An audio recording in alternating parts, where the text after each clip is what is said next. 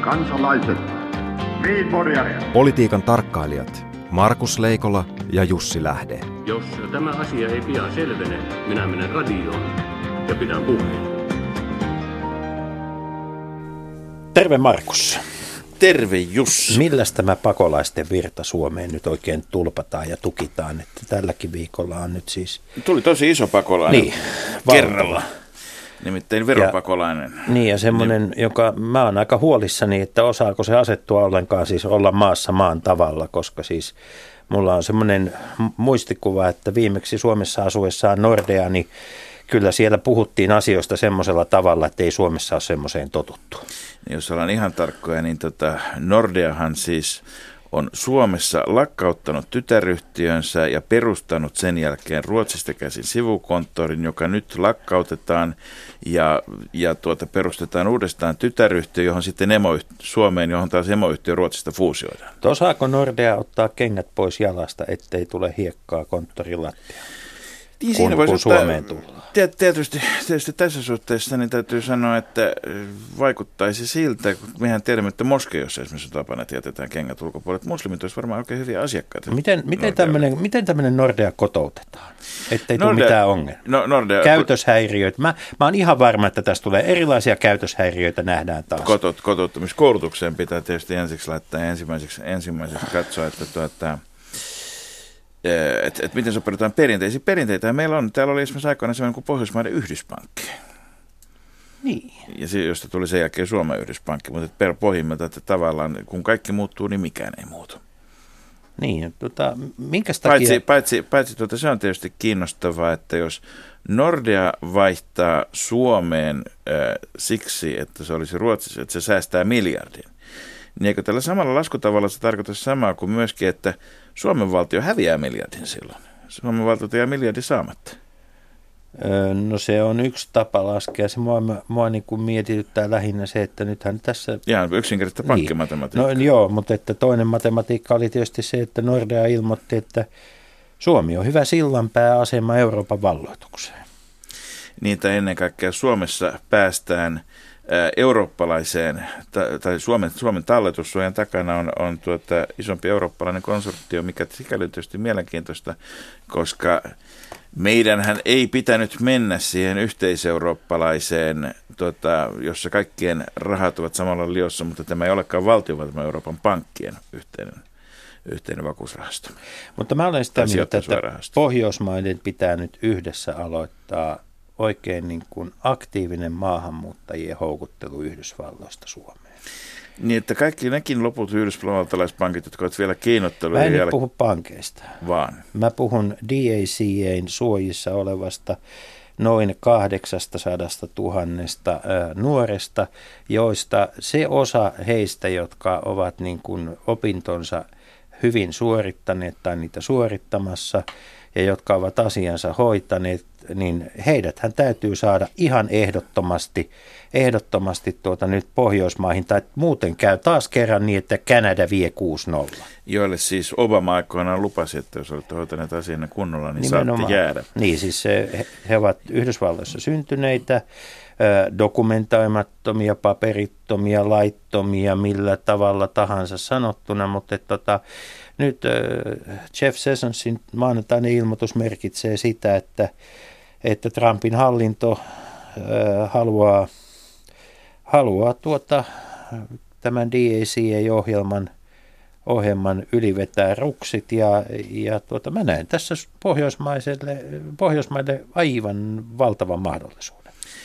Totta, siis 800 000 niin, tota, hyvin koulutettua No, no, englannin kielen No, taitoista. ka, sanotaan, että kahdeksan, kahdeksasta, 800 tuhannessa on ö, Pohjoismaiden tarpeisiin varmasti niin kuin riittävästi hyviä, hyviä kansainvälisiä tulevia työntekijöitä. Eiköhän, eiköhän niitä riitä. Minusta Jussi, sulla on, sulla on pointti kyllä tässä näin. Mutta tota, mikä pointti on siinä, että puoluesihteerit kokoontuvat keskustelemaan siitä, että milloin Suomessa toteutetaan demokratiaa? Niin no siis tämähän on, kun Eli järjestetään vaan. Niin, siis kun meillä on Suomessa on kaksi isoa ongelmaa. Toinen on perheiden yhdistäminen ja toinen on vaalien yhdistäminen. Ja, ja, ja tämä mie- mielenkiintoiseksi tämän tekee sen, että kun Suomessa vaaleista vaalien ajankohdasta oikeasti päätetään mulle itselleni täysin kummallisella tavalla. Eli, eli puoluesihteereiden, puoluesihteerit ottavat kahvikupit ja keskustelevat keskenään, että milloin, tämä olisi, milloin nämä olisi hyvä järjestää nämä mahdolliset maakuntavaalit, sikäli kun, kun ne, ne nyt saadaan aikaiseksi ja, ja missä yhteydessä, minkä vaalien yhteydessä. Ja tämä on, tämä on kiinnostava kysymys, koska siihen liittyy tietysti paljon poliittisia intohimoja. Aina liittyy vaaleihin. Niin, ja, ja tuota... Tai vastoin se on huolestuttu, jos vaaleihin ei edes liittyisi. Niin, niin. Mä ymmärrän niitä ihmisiä, jotka niin kuin näkevät, että, että nyt, ö, nyt niin kuin kansalaisia valitaan aivan liian usein, vaivataan aivan liian usein vaaliurnille. Mä oon täysin päinvastaista mieltä. Eh, mi- millä tavalla voi seurata kaksia vaaleja yhtä aikaa? Politiikan penkkiurheilijoilla menee siis, eihän tästä tule mitään. Niin, se tarkoittaa kun tarvitaan sekä radio että televisio, niin tota, mahdollisesti jopa internet vielä. Niin. Vielä tuota, Mutta tämä mut, on kiinnostavaa, että siis tämä ajankohta, ajankohdasta päättäminen, niin mut eihän kukaan mieti, että järjestetäänkö, niin kuin, että yhdistetäänkö olympialaisiin niin jääkiekon MM-kisat vai jalkapallon MM-kisat. no ei todellakaan. Ja samaan, samaan aikaan kuitenkin niin, niin äh, keskeistähän pitäisi olla se, että millä saadaan ihmiset kiinnostumaan äänestämisestä sinänsä. Ja nyt kysymys kuuluu, että, että lisääntyykö vai kasvaako se kiinnostus, jos nämä vaalit oikeasti yhdistetään, että ne on sama. Kysyit juuri lisääntyykö Samaan vai aikaan. kasvaako, mikä oli poliittisesti erittäin hyvä kysymys. Radio Yhdessä. Leikola ja Lähde.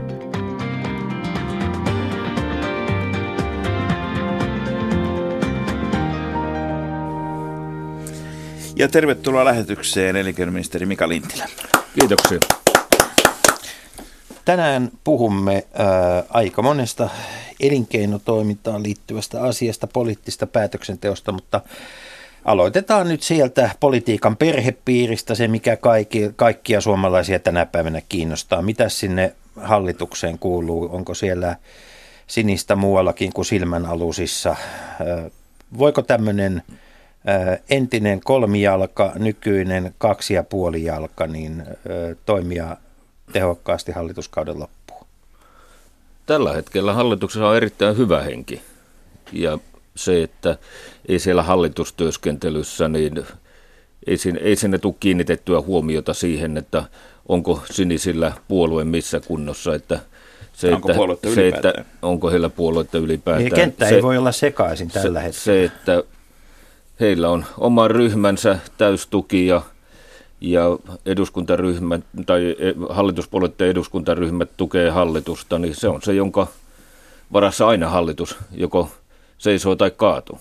Politiikassa hyvin monentapaiset asiat vaikuttaa ja kyllä se, kyllä se kentän ja kansankin tuki muutenkin kuin gallupeissa, niin tota, kyllä sillä aina oma merkityksensä on. Jos sinisten kannatus pysyy siellä prosentin pari luokkaa tässä vaalikauden loppuun asti, missä vaiheessa se alkaa vaikuttaa hallituksen työhön? Se on mahdoton sanoa, mutta mä en tällä hetkellä oikein kalluppeja, kalluppeja seuraa sillä mielellä, että se indikoisi, indikoisi sitä varsinaista tilannetta, koska kyllä ihmiset on aika äh, niin kuin hämmennyksen tilassa siitä, että niin, mitäs puolueita siellä nyt onkaan. Et jos Kallupissa pitää nimetä puolue, mitä äänestäisi, niin aika harva nimeä tai muistaisi nimetä, että ei se olekaan enää perussuomalaiset, vaan se on siniset. Eli eiköhän heillä ole tämmöinen brändäyksen haaste tässä ensimmäisenä. Aivan varmasti, varmasti on, mutta tota samaan aikaan kuitenkin niin äh, kyllähän se tavallaan se poliittinen niin kuin pohja ja tuki ja selkänoja, kyllä se on, kyllä se on selkeästi erilainen, vaikka nyt edesauteta sitä, että hallituksella on siis vähemmän kuitenkin kansanedustajia, kun oli vielä kesän alussa takana, niin äh, meillä on aikaisemmin ollut, ollut sellaisia hallituksia, on tietysti ollut virkamieshallituksia, mutta on ollut myöskin poliittisia hallituksia, joissa on ollut ammattiministeri, esimerkiksi Kalevi Hemilä oli aikoinaan maatalousministerinä pitkään. Onko sinisten ministeristä, onko Timo Soinista esimerkiksi tullut tämmöinen niin ammattiulkoministeri? Ei. Onko se po- poli, hän, hän ei niin kuin politiikkaan oikeastaan ota kantaa juuri, juuri lainkaan, ainakaan julkisuudessa. Hän on Suomen asialla, mutta ei minkään erityisen liikkeen. ulkoministerillä ulkoministerihommat ja tietysti enemmän kohdistuu ne lausunnotkin sitten sille puolelle. Kyllähän poliittisen vaalin perusteella on valittu eduskunnan jäseneksi ja sitä kautta tullut ministeriksi. No mä on, ymmärrän, ymmärrän, että ministerin on helppo sanoa, että tässä on näitä muitakin hommia, ettei viitti paljon kalluppeita, kalluppeja tuijotella, mutta mitenkäs siellä eduskuntaryhmässä noin muuten? Siellä on aika monta kansanedustajaa, jolla on aikaa katella galluppeja ja laskeskella, että mit, kuinka monta paikkaa keskustan nykyinen kannatus toisi eduskuntavaaleissa ja, ja sitten katsella vähän ympärilleen, että hetkinen, että ketkäs meistä menee läpi ja ketkä ei ja Joko, joko on tällaista tunnelmaa havaittavissa? Ei, ei, ei. Oikein päinvastoin. Meillä nyt on kaksi, kaksi ryhmäkokousta ollut tässä uudessa vanhassa eduskunnassa, johon paluu muutettiin. Ja tuota, niin kyllä nämä ryhmäkokoukset ovat olleet erittäin hyvähenkisiä. Se, että ö, budjettiin oltiin erittäin tyytyväisiä voisi sanoa, että sen aikaan, mitä mä olen ollut eduskunnassa, tämä on kolmas kausi, kun on hallituspuolueen edustajana, niin ehkä tyytyväisin porukka budjetin jälkeen, mitä on ollut. Ja se, että porukat on tyytyväisiä siihen, että talouden suunta on saatu käännettyä. Ja kyllä mulle itselle henkilökohtaisesti, niin kuin mä olisin paljon huolestuneempi, jos Suomen talouden suunta olisi alaspäin ja puolueen kannatus olisi ylöspäin. Että jos valita pitäisi, niin ennemmin näinpä. No miten siinä politiikan mattopainissa nyt tällä hetkellä, siis sinisissä trikoissa kokoomus, ja jolla on kallupeissa niin kuin aika miellyttävä tilanne, ei nyt mitään huippulukemia tietysti sinällään, ja, ja tuota, sitten tuota niin, äh, niin vihreissä trikoissa keskusta, niin kumpi siinä on päällä ja, ja, ja joko se yrittää siellä toisissa vihreissä trikoissa sitten Touko Aalto päästä väkisin Molskille mukaan?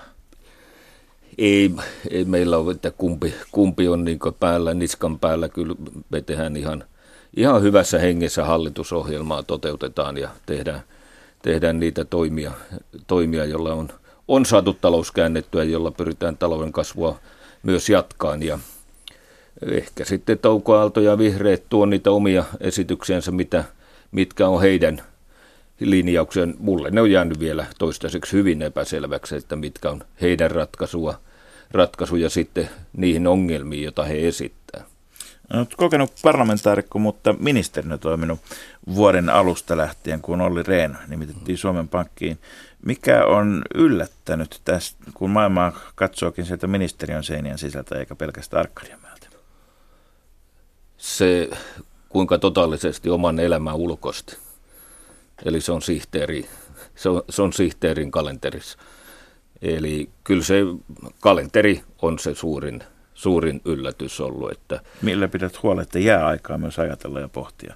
Ei tahdo jäädä, se on, niin kuin se, se on se ongelma, että siihen ajatteluun ei jää, ja kun ei tahdo jäädä aina nukkumisenkaan ihan tarpeeksi aikaa. Mutta tuota, niin se on osa, osa tätä työtä, että kyllä se kun pahimpina päivinä on 14 kalenterin merkintää, niin kyllä se on niin kuin täysiä työpäiviä.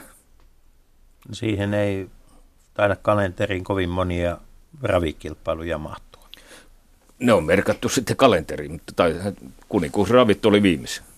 Kuka, kuka silloin, kun, kun tuota ministerivaltaa käytetään, ja jos ei aina ehdi riittävästi pohtia perehtyä. Kuka sitä valtaa silloin käyttää? Onko se virkamiehet vai avustajat vai, vai tuota, onko sitä ylipäätään osoitettavissa yhteen selkeään paikkaan, mistä, mistä tuota, pohjat päätöksille tulevat? Ei, kyllä se on aina vastuu on ministerillä. Ja se, että niin, se perehtyminen tapahtuu yleensä edellisenä iltana ja yönä. Eli mä saan illalla, illalla tuota, niin, niin sanotun päiväkansio, jossa on seuraavan päivän – jokainen tilaisuus ja niihin, niihin sitten taustat ja siinä se menee sitten niihin tutustuessa ja jos on jotain kysyttävää, niin aamulla tarkistetaan ne asiat ja sen pohjilta mennään. No, elinkeinopolitiikka, jos katsotaan tätä koko aluetta, sehän on valtavan, valtavan laaja tuota, sektori. Siinä on, on, on, on tuota erinäköisiä toimialoja, sitten näitä tärkeitä tukitoimia, kuten energia ja tietysti työllisyyskin kuuluu, vaikka siellä on toinen ministeri, niin ministeriössä, mutta kuuluu myöskin siihen samaan. edelleenkin kuulee väitettävän, että sen jälkeen, kun muinoinen kauppa- ja teollisuusministeriö muutettiin TEMMiksi ja sitten on ollut näitä TE-keskuksia ja elyjä ja muita. Että se on semmoista, että nämä organisaatiot ei ole vaan niin kuin tahtonut asettua ja, ja hioa ja hirveästi meni aika, jossa edelleenkin kyräillä ja muistella, että kuka on mistäkin leiristä alun perin kotoisin. Oletko itse törmännyt tässä tämän vuoden aikana tämän tapaisiin asioihin? Ei, kyllä siellä aika, aika hyvin on tuota, niin raja-ajat purettu ja se pitää paikkansa, että niin elinkeinoministeriö salkku on iso, että niin kuin mä oon käyttänyt termiä, että mulle kuuluu kaikki taivaan ja maan väliltä, koska elinkeinoministeriölle kuuluu avaruusteknologia ja kaivostoiminta, niin se on perusteltua sanoa, että energiahan tällä hetkellä ei kuulu mulle, se on ministeri Tiilikaisella, koska mulle tuli nämä valtioyhtiöt ja siinä katsottiin, siinä olisi ollut niin selkeä regulaatiotilanne. Niin. No mennään, mennään valtionyhtiöihin, joka on vähän tota, josta, josta on tullut jostakin syystä tästä valtion omistajaohjauspolitiikasta tämmöinen ikään kuin politiikan mustapekka, että kenelle se nyt jää sitten käteen. Eikö päinvastoin luulisi olevan hyvinkin houkuttelevaa päättää meidän kaikkien yhteisestä omaisuudesta, että siinä nyt ainakin on valtaa, jos jossakin. Tota, samaan aikaan sitä on yritetty kehittää, mikä tarkoittaa samaa yleensä kuin, että muutetaan jotakin systeemejä. Eli, eli meillä on ollut omistajaohjausosastoa, meillä on tota, se on valtioneuvoston kansliassa nykyään, josta on pikkuhiljaa paisunut muuten toisen, henkilömäärältään toiseksi suurin ministeriö. Tuota. Ja sitten samaan aikaan sinne on rekrytoitu yksityisen puolen tuntemusta. Eero Heliövaaralla on pitkä kokemus finanssimaailmasta ja ja erinäköisestä omistajahallinnoinnista tota, niitä myötä. Mutta sitten tuntuu kuitenkin, että tämä tieto ei aina kulje ja vaikka periaatteita ja periaatelinjauksia on, niin niiden käytäntön toteuttaminen ei näytä ulospäin kauhean johdonmukaiselta tai ainakaan ennustettavalta välttämättä. Mistä tämä johtuu? No ensinnäkin pitää sanoa se, että vaikka sitä voi, joku on sanonut, että siinä on vähän tämmöistä mustapekan leimaa siinä – omistajaohjausministerin salkussa, mutta onhan se niin kuin äärettömän mielenkiintoinen ja oikeastaan ainutlaatuinen mahdollisuus poliitikolle. Miksi niin moni edeltäjä on polttanut poliittisesti näppinsä nimenomaan omistajaohjauksen puolella? Mihin se, mikä sen aiheuttaa?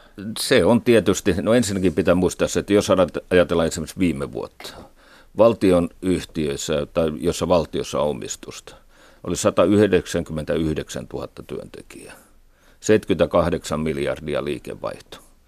Semmoisessa kokonaisuudessa tapahtuu monennäköistä. Tapahtuu sellaisia liikkeitä, jotka ei varmasti kaikkia kansalaisia miellytä, ei varmasti niissä yhtiöissä olevia työntekijöitä. Ja aika vähän niistä liikkeistä tulee suora tieto omistajaohjauksesta vastaavalle ministerille, joka kuitenkin kantaa vastuun sitten. Miten se, ja, tieto, miten se tieto tulee silloin, kun sitä tulee? Se tulee omistajaohjausyksikön kautta tai sitten yritykset ottaa suoraa yhteyttä. Ja mä olen nyt sanonut yrityksille, kun on heidän kanssa ollut tekemisissä, että ottakaa suoraa yhteyttä, että silloin varmistaa se, että se tieto myös tulee.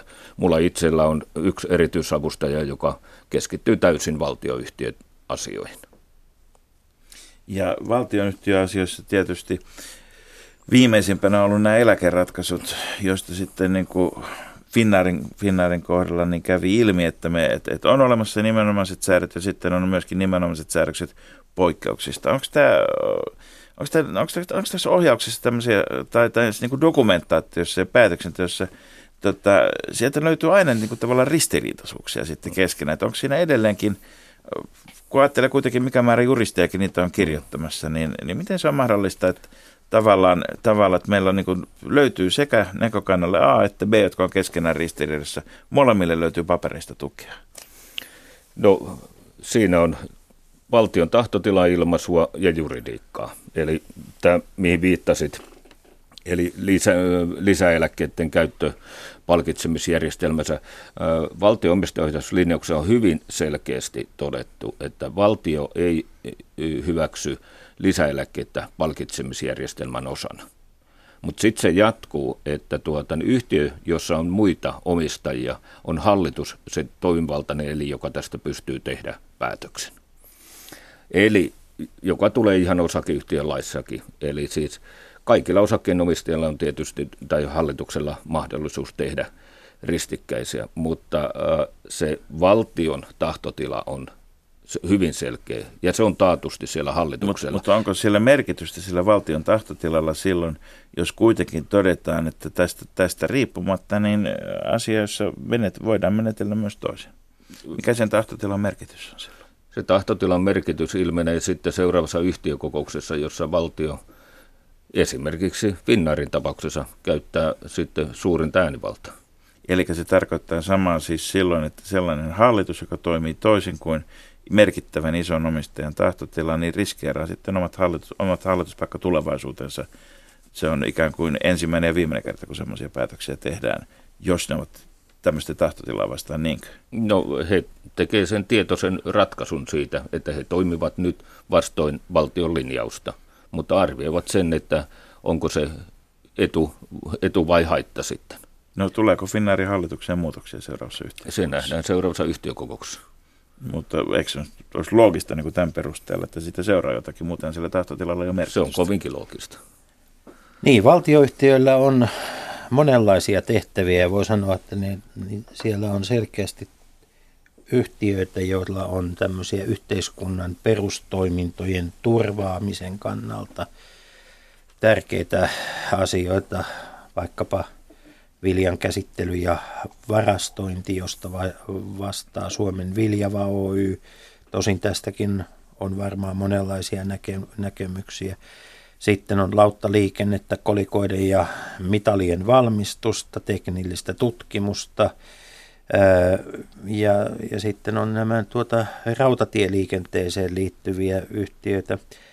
Onko Mika Lintilä, onko aika ajamassa valtionyhtiöiden ohi, kun, kun tuota, yhä useammin kuulee kritiikkiä sitä kohtaan, että miten valtio voisi olla parempi omistaja kuin, kuin, tuota, kuin markkinavoimat. Ei, ei aika ajamassa valtioyhtiöiden ohitte, mutta ö, sanotaan muoto tulee varmaan muuttuun. Ja tuota, niin, totta kai yksi keskeinen tulee jatkossakin olemaan huoltovarmuuteen liittyvät asiat. Kun otit esille tämän viljavarasto ja nämä, niin mm. nämä tietysti on sellaisia, jotka tulee ihan huoltovarmuuden kannalta olla valtion. Mutta sanotaanko semmoista, jota aiemmin oli perusteollisuutta, joka oli esimerkiksi valtion omistuksessa, en näe, että sellaista tulee enää jatkossa. Mutta sitten esimerkkinä, mitä uutta tapahtuu. Esimerkiksi merikaapeli Suomi-Saksa ei 20 vuotta sitten ei kukaan voinut kuvitellakaan, että valtion rooli tai tulisi tällaisia merikaapeleita, joita valtio sitten, nyt se on, on siellä pohjassa ja tämän tyyli se tulee varmasti jatkossa. No mitä, mitäs meille tulee jatkossa lisää? Mitä uusia valtionyhtiöitä voi tulla? Siis meillähän on nyt jo päätetty, seuraava valtioyhtiö on tämä Sote Digi, eli siis joka tulee sen sote-järjestelmän tietotekniseksi alustaksi. Se on jo päätetty ja se, siihen tulee tämän valtion kehittämisyhtiö eli Vaken kautta 90 miljoonaa rahoitus. Se on seuraava. Uusimpia meillä on tämä Baltic Connector eli, eli kaasuputki ja Tallin, Viron ja Suomen välillä. Samaan aikaan entistä isompi osa kuitenkin tästä vanhasta infrastruktuurista, niin lähtien nyt kun puhuit kaapelista, niin niin, niin tota lähtee nyt vaikka sitten, sitten puhelin ja sähkö ja muista vastaavista johdoista, niin, tota, niin näissä on todettu, että se yhteiskunnan omistus ei ole välttämättä mm-hmm. enää tarpeen, tarpeen kriittistä, mutta edelleenkin sitten, sitten näissä on joissakin tapauksissa, niin kuin tiedetään hyvin, hyvin niin tuolla teleliikenteessä kilpailu on ollut menestys Suomi, Suomessa radiolinja ja muinoinen radiolinja, nykyinen Elisa ja Tele. Kun ne käynnistivät kilpailun, niin, niin tota sillä saatiin, saatiin oikeastaan, tai ilman sitä ei varmaankaan Suomi olisi noussut sitten, sitten osaltaan tähän mobiilipuolen kärkeen maailmalla. Mutta sitten, sitten näistä tuota, esimerkiksi sähköverkoista ja muista, niin siellä on kuitenkin, kuitenkin tota, on, on jäänyt ja syntynyt monopoleja, jotka ikään kuin hinnoittelevat sitten myöskin monopolin tavoin. Ää, periaatteessa on hinnoittelu läpinäkyvää ja sitä valvotaan, mutta siitä huolimatta näistä tulee, voi sanoa, huomattavasti keskimääräistä suurempia voittoja. Onko se, onko se moraalisesti oikein, että infrastruktuuri, monopolit voivat siirtää voittoja kansainvälisille sijoittajille? Siitä, että Suomen valtio pitää huolen siitä, että kuitenkin välttämä, kysymys on välttämättömistä perusinfrastruktuuripalveluista. No jos nyt otetaan näitä sähkön siirto, siirtohintoja, näitä esimerkiksi esimerkkinä, niin meillä on nyt lainsäädännöllä sitä rajattu. Ja kyllä siinä oli varmasti se, että lainsäädäntö ei pysynyt muuttuneen markkinan tahdissa mukana.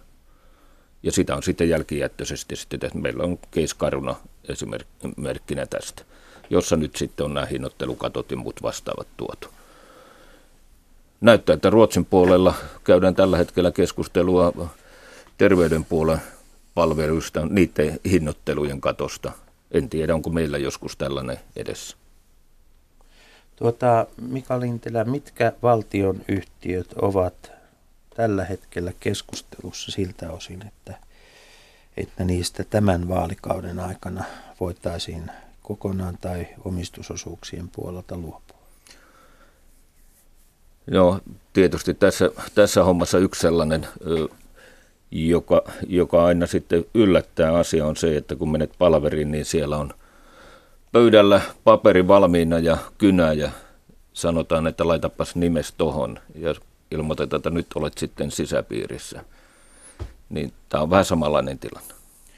Eli va- vastuuseen liittyy se, että asioista pitää olla selvillä, mutta niistä ei saa kertoa.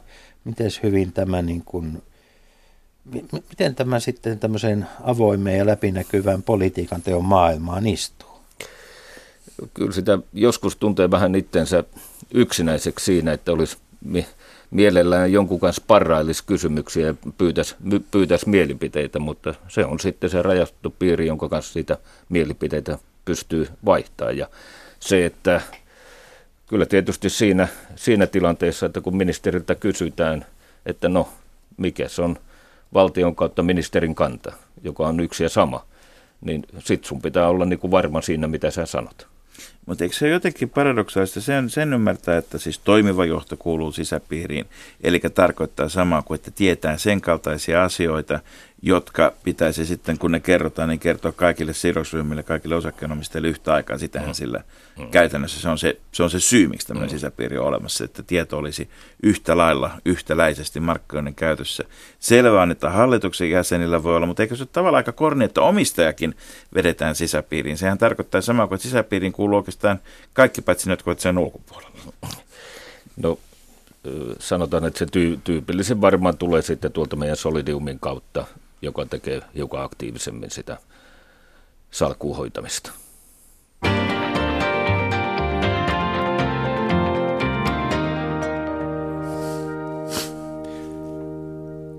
Hyvät radion kuuntelijat, ohjelma, jota kuuntelette, on Leikolla ja Lähde ja vieraanamme on elinkeinoministeri Mika Lintilä ja sitten mennään sellaiseen asiaan, josta Suomessa on aina budjetin alla valtava määrä mielipiteitä. Puhutaan yritystuista. Ja tuota, nyt kun näitä hokkuspokkustemppuja politiikasta listaa, mm. niin paitsi tämä valtionyhtiöiden myyminen, niin toinen semmoinen selkeä kaniini hatusta on se, että, että poistetaan yritystuet. Tai... Erityisesti tehottomat ja tarpeettomat Niin, yritystuet. kaikki näin. näin, näin, näin niin tuota, ja, ja jotenkin se aina tähän nimenomaan tähän budjettikirjan käsittelyyn tämä keskustelu nivoutuu. Öö, millä, millä tavalla yritystukia voidaan poistaa tai millä tavalla niitä voidaan uudelleen ohjata, jos sellaiseen päädytään? Kuinka pitkistä prosesseista on kyse? Eihän välttämättä pitkiä ole, kun vaan kyetään tekemään päätöksiä niiden suhteen. Mutta tuota, yhden harjoituksen läpikäyneenä meidän nimittäin puolivälin riiheen tehtiin, tehtiin tällainen harjoitus, jossa oltiin siis suorien yritystukien osalta, ei verotukia. Suurin osa yritystuistahan on verotukia. Siitä noin neljän miljardin potista niin taitaa olla, taitaa olla joku kaksi piste. Täällä tarkoittaa yleensä sitä, että on siis arvonlisäverokanta alempi, eli Muun muassa, on tuo muun, yleinen, niin. yleinen 24 prosenttia. Tai, tai ener, energiavero. Ener, energia on se suuri. Sitten on tietysti käänteisiä yritystukia, niin kuin tuo alkoholivero, joka on taas ylempi kuin kaikki muut verot yhteensä. Mutta tuota, se on, se on vaikea harjoitus, koska toisaalta niitä tukia voidaan kyllä perustellakin. Ja meillä on kansainvälisiä vastaavia tukia olemassa, vaikka EU aika tarkasti rajaa niitä, mutta kyllä niitä käytetään kansallisesti hyvin paljon. Sitten ne voi olla sidoksissa, sanotaan esimerkiksi sellainen kuin alustuki, joka, jota meillä maksetaan tuossa vähän vajaa 100 miljoonaa vuodessa. Se menee siis laivoille eikä se menee sin, astioille. Niin, se menee sinne laivoille, sinne henkilökunnan välillisiin, tai ne vapautetaan, ja se on sidottu heidän työehtosopimuksiin. Eli jos me mentäisiin se poistaan, niin me rikottaisiin heidän työehtosopimukset, ja se on toisaalta myös tässä kikysopimuksessa mukana. Sitten on... Eli, eli silloin perustelu on työllisyys. Silloin... Tai perustelu on se, että kun muissakin maissa on, niin jotta, jotta, niin. jotta, jotta että pysyy paikka, pitää juosta yhtä lujaa kuin muut, että pysyy paikalla. Joo, no täytyy sanoa, että tämä tuki on nyt menossa EU-ssa notifiointi, uuteen notifiointiin ja mielenkiintoinen nähdä, mitä komissio sen kanssa tekee, että käsittääkseni sitä lähinnä käytetään vain Suomessa, Ruotsissa, Norjassa. Mutta nyt kun puhutaan näistä tehottomu- nimenomaan tehottomuuksista siitä, että tota, aina aikaa on ilmestynyt tutkimuksia, joiden mukaan yritystuilla ei nyt sitten kestävästi tai pysyvästi saavuteta työllisyyttä tai sitä, sitä kilpailuetua kansallisesti, mitä niillä tavoitellaan, niin, niin kuinka, kuinka helppo niiden tehoa on itse asiassa tutkia, koska meillähän ei tosiasiassa ole mitään laboratoriota, jossa yritys X voisi elää tilikauden Z sekä yritystuen kanssa että ilman ja katsoa, mitä sen jälkeen tapahtuu. Niin, niin, niin tota, onko tämä myytti, tämä tehottomuus? Tota, onko se semmoinen black box, että siihen ei pääse vaan käsiksi? No, se, se on var, varmasti silloin, silloin, se tuki on ongelmallinen, jos se passivoi yrityksiä ja sitä, että yritys ei uudista esimerkiksi ö, ympäristöystävällisemmäksi toimintaansa ja, ja tuotantoansa. Mm. Nämä on vaikeita, koska tulee tämä kansainvälinen vertailu. Eri maissa käytetään erilaisia tukijärjestelmiä. Esimerkkinä tämä isoin eli energiaveropuoli, energiaveron palautus, joka on isoin erä, muistaakseni jotain luokkaa 280 miljoonaa. Me voidaan tietysti sanoa, että sieltä meidän on helppo leikata, se on isoin erä, ei tunnu niin paljon. Jos näin tapahtuu, me kuullaan Pasilan studioasti huuto metsäteollisuuden puolelta, veittemiltä kilpailu edellytykset, nyt pannaan tämä ja tämä tehdas kiinni. Pysäytetään sitä hetkeksi aikaa, kun metsäteollisuushan joka tapauksessa on pannut niitä koneita on, on pysäytetty ja pantu, pantu kiinni. Ja toisaalta sitten taas, kun yleensä kun investoidaan, otetaan nyt esimerkiksi vaikka Äänekosken bioselu tehdas, tai biotuotetehdas, niin kuin he haluavat sitä kutsuttavan, joka, joka, joka sitten lähtee kokonaan niin kuin vähän uuden tyyppiseen markkinalle jalostaa. Että siis tavallaan se energia on siinä mukana yhtenä tekijänä ja kuitenkaan ei.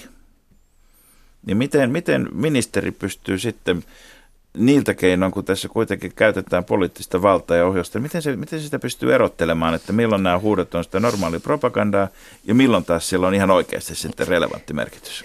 No se onkin ministeri sitten arvioitava, että milloin, milloin tulee normaali räppi joka tulee kaikissa olosuhteissa ja milloin tulee sitten ihan informaatiota toiminnan kannalta. Tarkoittaa samaa kuin te tarvittaessa olet varmasti myös sanomaan höpö höpö, ettei niin, tämä ole. Nuorison, nuorison kielellä rageeko teollisuus sulle? Niin. niin. Tuota, en mä sano, että höpö höpö, mutta voin mä mielessäni ajatella sillä tavalla. Mutta no. tämä on tosiaan vaikea kokonaisuus ja se, että joku on sanonut, että pitää ottaa kaikki tuet pois. En mä ole samaa mieltä. Meillä on esimerkiksi sanotaan sosiaalinen asuntotuotanto, jota tuetaan verrattain niin, voimakkaasti. Kyllä politiikka jäisi aika vähän tehtävää, jos kaikki tuet otettaisiin pois. Kysymyshän on nimenomaan siitä, että sillä, sitä kautta yritetään ohjata sitä, mitä yhteiskunnassa tapahtuu. No, mä nyt Parempaan se, päin. No, tukena äh, dieseli alempi verokanta – se on yksi tuki. Eli tämä on hyvin moninainen. Mä en muista ulkomustista heittäisi, että meillä on yli 200 erilaista tukia. Jos haluaisit jäädä historiaan elinkeinoministerin, joka teki merkittävän päätöksen tämän tukipolitiikan muuttumisesta, niin mikä se päätös olisi?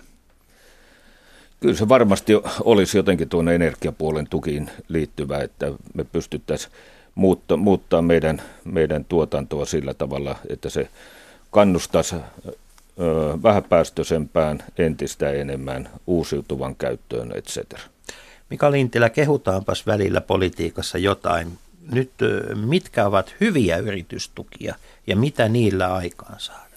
Sellaiset yritystuet, jotka on uudistavia. Mut mitä, että, mitä käytännön esimerkkejä meillä viime vuosilta esimerkiksi on? Onko... No, tuo mitä äsken sanoin, niin. niin esimerkiksi uusiutuvaan energiaan liittyvät yritystuet, niin kyllä mä sanoin, että se niiden liikkeelle laittava on, on tuota, niin, no, meillä tuetaan tuulivoimaa, siinä ehkä meni, meni yli se ö, volyymi, jolla sitä laitettiin sitä liikkeelle. Siinä meinasin, to, siinä to... juuri sanoa, että kaikki hallituspuolueet eivät ole olleet tuulivoiman ylimpiä ystäviä. Ei, ei varmasti, eikä, eikä, eikä tuota, niin, en itsekään pidä niin kuin sitä koko lokkaa perusteltu, no, mutta se, siinä pitää muistaa se, että kukaan ei voinut arvioida tai ennustaa sitä, kuinka alas energiahinta tulee menemään. Paradoksaalista on se, että meillä alkaa Euroopassakin olemaan maita, jossa tuulivoima kuitenkin näyttelee ihan merkittävä osa kokonaisenergiatuotannosta. Että se ei ole enää tuulesta temmattu juttu, mutta Tota, puhutaanpa hetki tästä talouskasvusta ja noususta, joka tietysti, tota, kuten kaikki hallitukset, aina kun tapahtuu hyviä asioita, niin sehän on hallituksen ansio. Ja, ja tota, sama pätee yrityselämäänkin, että kun on huonoja vuosia, se on ympäristön vika. Mm. Mutta tota, aina yleensä tapahtuu sillä, että kun noustaan ylös sitten taantuman tai suorastaan lamajäljiltä, niin tulee vähän eri kohdasta ylös kuin mistä mentiin alas.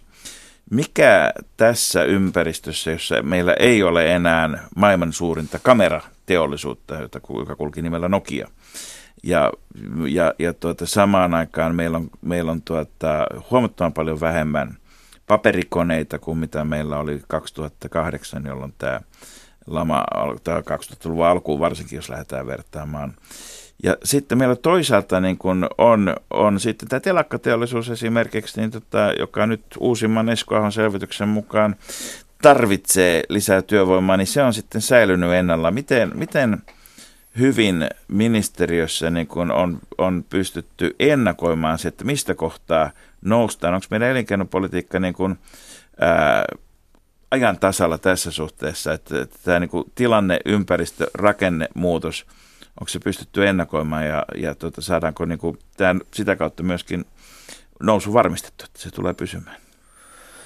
Kyllä me ollaan aika hyvin ennakoitu ja ennakoidaan koko ajan tätä tilannetta, mutta tuo mihin päätit, että saadaan tämä nousu pidettyä niin kuin liikkeellä, se on se meidän tärkein tällä hetkellä, millä me tuetaan tätä kasvua koko ajan, että se, se jatkuu. Myönteisiä asioita tällä hetkellä on se, että me on saatu vienti vetään. Ja se, että se tulee laajalta sektorilta. Meillä ei ole esimerkiksi mitään risteilijäpiikkiä. Meillä seuraava risteilijän luovutus taitaa olla ensi kesäkuussa. Eli kukaan ei enää toivo uutta Nokia, vaan päinvastoin, tota, jos voimme välttyä kiroukselta, jos meillä olisi vain yksi merkittävä vientiyritys, joka jättää kaiken muun varjoonsa, niin tota, ollaan nyt seuraavat kymmenen vuotta tätä mieltä. Ei, kyllä me otetaan mielellään vastaan uusi Nokia, jos sellainen on, mutta se, että se tietysti lisää riskiä, jos ollaan yhden jalan varassa. Eli tämä laajuus on, on hyvä tällä hetkellä. Ja kyllä se on sanottava, että tietysti aina sanotaan, että jos, jos menee hyvin, niin silloin se on yritysten ansiot, jos menee huonosti, niin se on hallituksen vika. Mutta kyllä mä, jos yhden asian nostaa esille, niin kyllä tämä kikysopimuksen merkitys on erittäin iso. Ja mä, mä oon erittäin pahoillani siitä, että sille sitä vähätellään sen merkitystä. Hetkinen, Mut, puhutaanpa sitten hetki siitä. Sehän kuitenkin ne vaikutukset astuvat voimaan vasta nyt, kun tämä nousu alkoi jo vuotta aikaisemmin, ennen kuin kiky astui voimaan. Se, me nähdään hyvin selkeästi tällä hetkellä luvuista se, että kun me saatiin yksikköhintaa tiputettua kikysopimuksen kautta – sen jälkeen me ruvettiin saamaan esimerkiksi kansainvälisiä sopimuksia kiinni, kauppoja kiinni. Yritykset rupesivat saamaan kauppoja kiinni. Me tiputtiin meidän verrokkimaiden alapuolelle yksikköhintakustannuksissa. Se on ollut jatkuvaa kehitystä, on mennyt monen vuoden ajan Ei ole. umpeen. Ei ole, ei ole. Ei Mut, ole siis, meidän yksikköhintakustannus tipahti 16 vuoden puolessa välissä kikysopimuksen jälkeen. Se on ihan selkeästi eli silloin, eli, eli, eli, silloin, koska kuitenkin, kuitenkin tota ne, ne muutokset, mitä, tai se säästö, mitä sillä saatiin aikaisemmin varsin pieni, niin onko kyse sitten psykologisesta ilmiöstä enemmänkin? Ei, kyllä se tulee sieltä, että kun sinne tulee, vaikka joku vähätteleekin sitä, että sinne tulee lisää työtunteja, niin kyllä sen merkitys ja sitten ihan suoraan se hintamerkitys. Ja kyllä mä annan niin kuin ison tunnustuksen työntekijäpuolelle, joka tuli tässä niin paljon vastaan.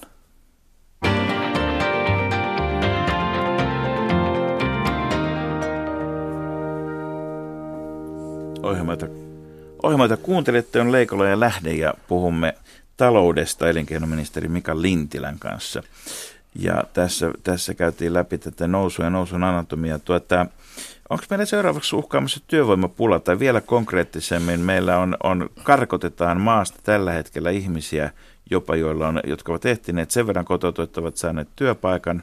Ja sitten samaan aikaan tarvittaisiin, paljonko se nyt olikaan, niin pelkästään varsinais-Suomeen 15 000 uutta ammattitaitoista ihmistä. Meneekö nämä nyt, vaikka, vaikka, vaikka tota, tietysti turvapaikanhakijat on vain osa siirtolaisuutta, ja, ja tuota, mutta, mutta käänteisesti voi sanoa toki, että ne, jotka eivät turvapaikkaa saa, jotka on todettu elintasopakolaisiksi, että he ovat vain leveämmän leivän ja, ja, ja tuota työllisyyden perässä. Mutta hetkinen, eikö se ole juuri sitä porukkaa, että tänne tarvittiin, joka tulisi työn, työn perässä? Onks, on selvää, että tota, äh, siirtolaisuus, turvapaikkapolitiikka on, on iso kuuma peruna myös hallituksen sisällä, se ei ole mikään salaisuus. Äh, mutta onko nämä eri asiat niin linjassa ja synkässä keskenään? Siis meidän suurin haaste tulee olemaan ö, työvoimaan liittyvät tekijät. Ja meillä on erittäin iso kohtaanto-ongelma jo tällä hetkellä. Mä yritin kevät Kotimaiset työvoimavarannot eivät ilmeisesti siinä kuitenkaan riitä. No mä yritin kevät-talvella aloittaa tästä keskustelua. Mä käytin lukuja Meillä oli, se oli muistaakseni helmikuun luvut, meillä oli ministeriön tilastossa sen kuukauden aikana auki 109 000 työpaikkaa. Siis siihen tulee kirjaukset, että on päivänkään auki. Toisaalta siinä ei ole mukana ne työpaikat, joita ei julkisesti haeta. Jotka ja, ovat joidenkin tilastojen mukaan jopa 80 prosenttia kaikista Voi paikoista. olla. Ja siis samaan aikaan meillä on kuitenkin tilanne, että meillä on yli 300 000 työtöntä. Ja mä toivon, että tästä olisi alettu keskustella. Siitä alkoi keskustelu, mutta keskustelu alkoi siitä, että Lintilällä on taas väärät luvut. Ne luvut oli ihan oikein, mutta se, että kukaan ei halunnut tähän ongelmatiikkaan. No ja miksei tä- siitä keskustella sitten? Mistä se johtuu? Se on, se on vaikea kysymys ja se, että kun viittasit tähän Esko Ahon työhön, jonka hän teki Länsi-Suomen positiivisesta rakennemuutoksesta, me kaikki tiedetään, että siellä tarvitaan metallipuolen osaajia. Meillä on tällä hetkellä eniten työttömiä metallipuolen osaajia on pääkaupunkiseudulla. Mutta he ei ole valmiita muuttaa Mutta mut mikä, tässä, mikä, mikä meillä on vikana? Siis mikä tässä mättää, koska siis meillä on kasvua on pääkaupunkiseudun lisäksi ja ennen kaikkea läntisessä Suomessa. Mm. Ja tuota, sitten tuntuu, että että esimerkiksi uuden kaupungin autotehtaalle, kun sinne on rekrytoitu, niin sinne on kyllä saatu läntisestä Suomesta muualta, ei pääkaupunkiseudulta eikä itäisestä mm. Suomesta niinkään. Onko suomalainen liian niin kuin vastentahtoinen liikkumaan heimorajojen, jääkiekkoseurojen, kannatuspiirien yli työn perässä? me on tutkittu tätä asiaa paljon ja muut on oikeastaan yllättynyt. Siis ketään ei voi pakottaa muuttaa kotoa. Se on ihan selvä. Jokaiselle koti on koti, mm-hmm. mutta että minne sen sijoittaa, niin se on eri, eri asia. Me on tutkittu tätä ja mua on yllättänyt se, kuinka vähän halukkuutta muuttamiseen esimerkiksi nuorten keskuudessa kuitenkin on. Mä olin olettanut, Mikä on nuorten... mennyt pieleen koulutuksessa? Mikä on mennyt asennepuolella? Vai, vai, no, tuo oli se sana, sana tietysti, että se koulutus, koska mitä korkeampi koulutus, sitä enemmän valmiutta muuttaa. Ja kun meidän iso ongelma tietysti se, että meillä on yli 600 000, muistaakseni 613 000 ihmistä, jotka on yläastepohjalta. Ja heistä 43 pinnaa tällä hetkellä työttömänä. Se on valtava osuus. Se, se, se on se valtava osuus. Eli kyllä tämä koulutus, muuntokoulutus, nyt me riihessä sovittiin, että sä saat työmarkkinatuella opiskella sen kuusi kuukautta. Näitä kaikkia tarvitaan.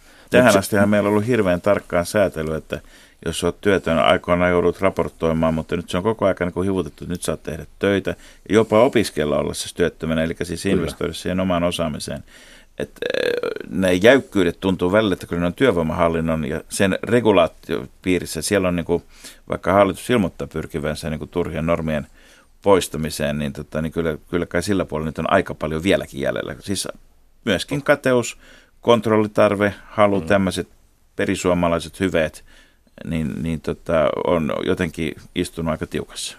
Joo, kyllä siellä, kyllä siellä tekemistä on ja sen takia esimerkiksi tämä kuuden kuukauden opiskelumahdollisuus työmarkkinatuella niin on erittäin myönteinen. Mutta tämä muuntokoulutus, tätä kohtaanto-ongelmaa on joka puolella. Pääkaupunkiseutu, me tarvittaisiin 7-8 tuhatta koodaajaa täällä. Lapissa matkailupuolella erittäin iso tarve matkailun työntekijöistä. Länsi-Suomi metalliosaamista, Itä-Suomessa puupuolen.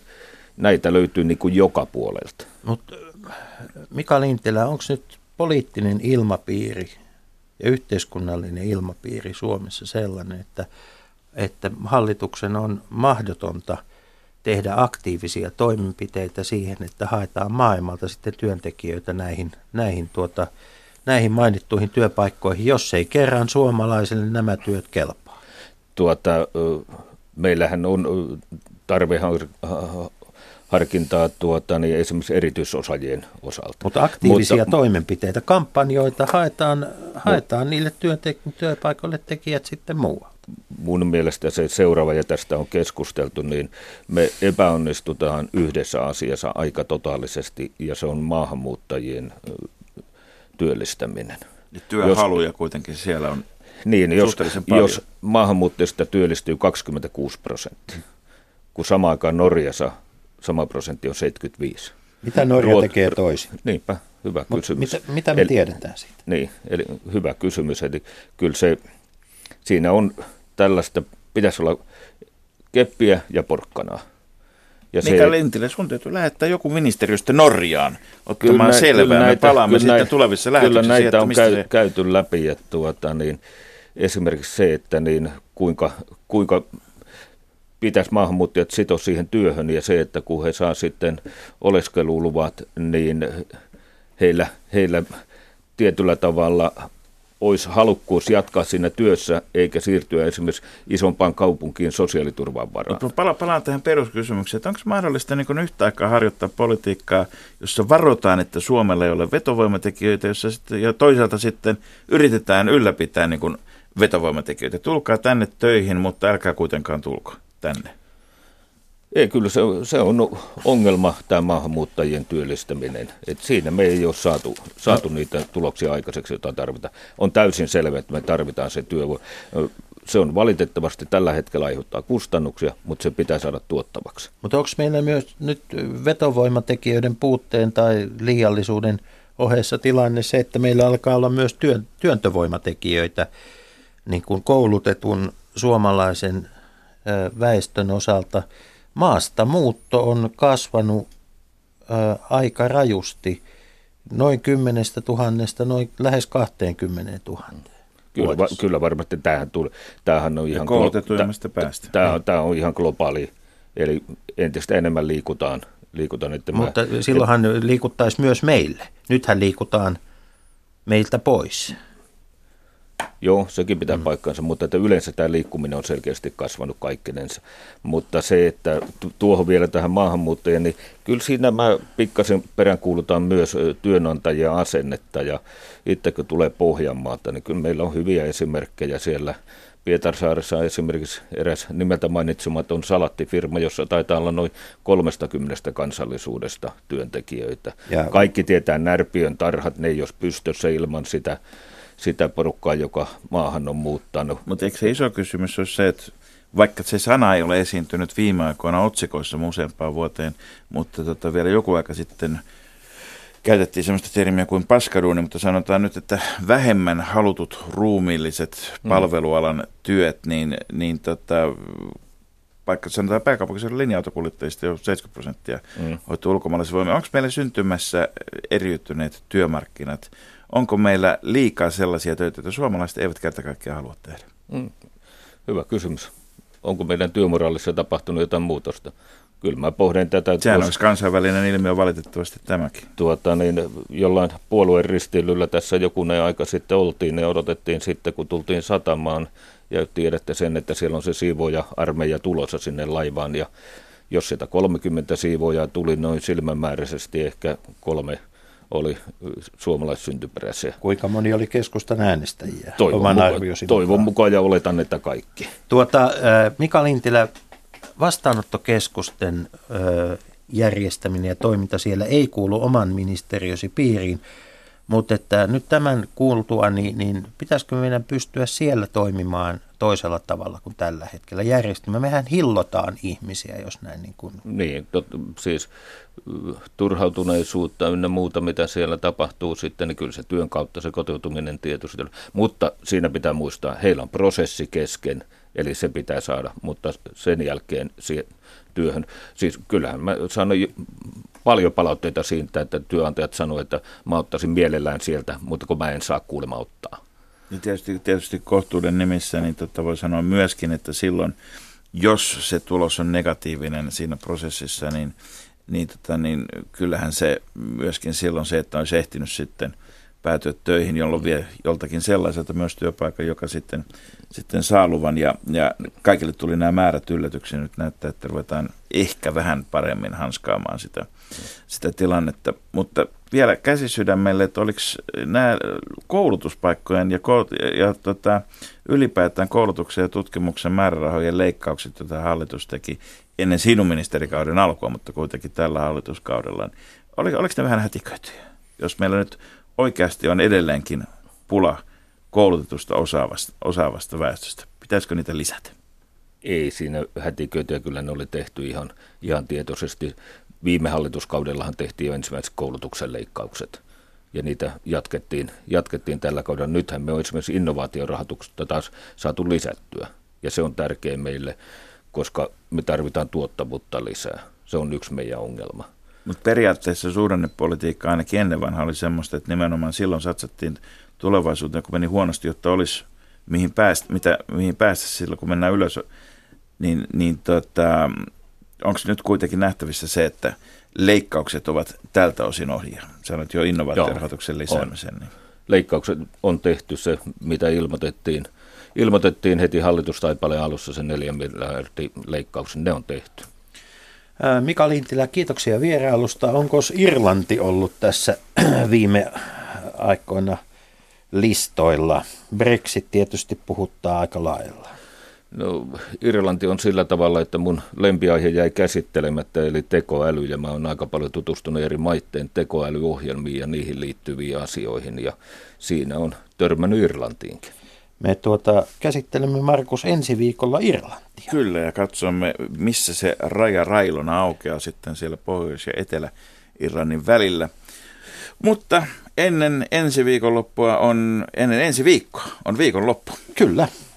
Ja julistammekin sen täten tässä alkaneeksi. Oikein hyvää viikonloppua kaikille. Kansalaiset, Radio Yhdessä, Leikola ja Lähde. Jos tämä asia ei pian selvene, minä menen radioon ja pidän puheen. Perjantaisin aamu 10 uutisten jälkeen.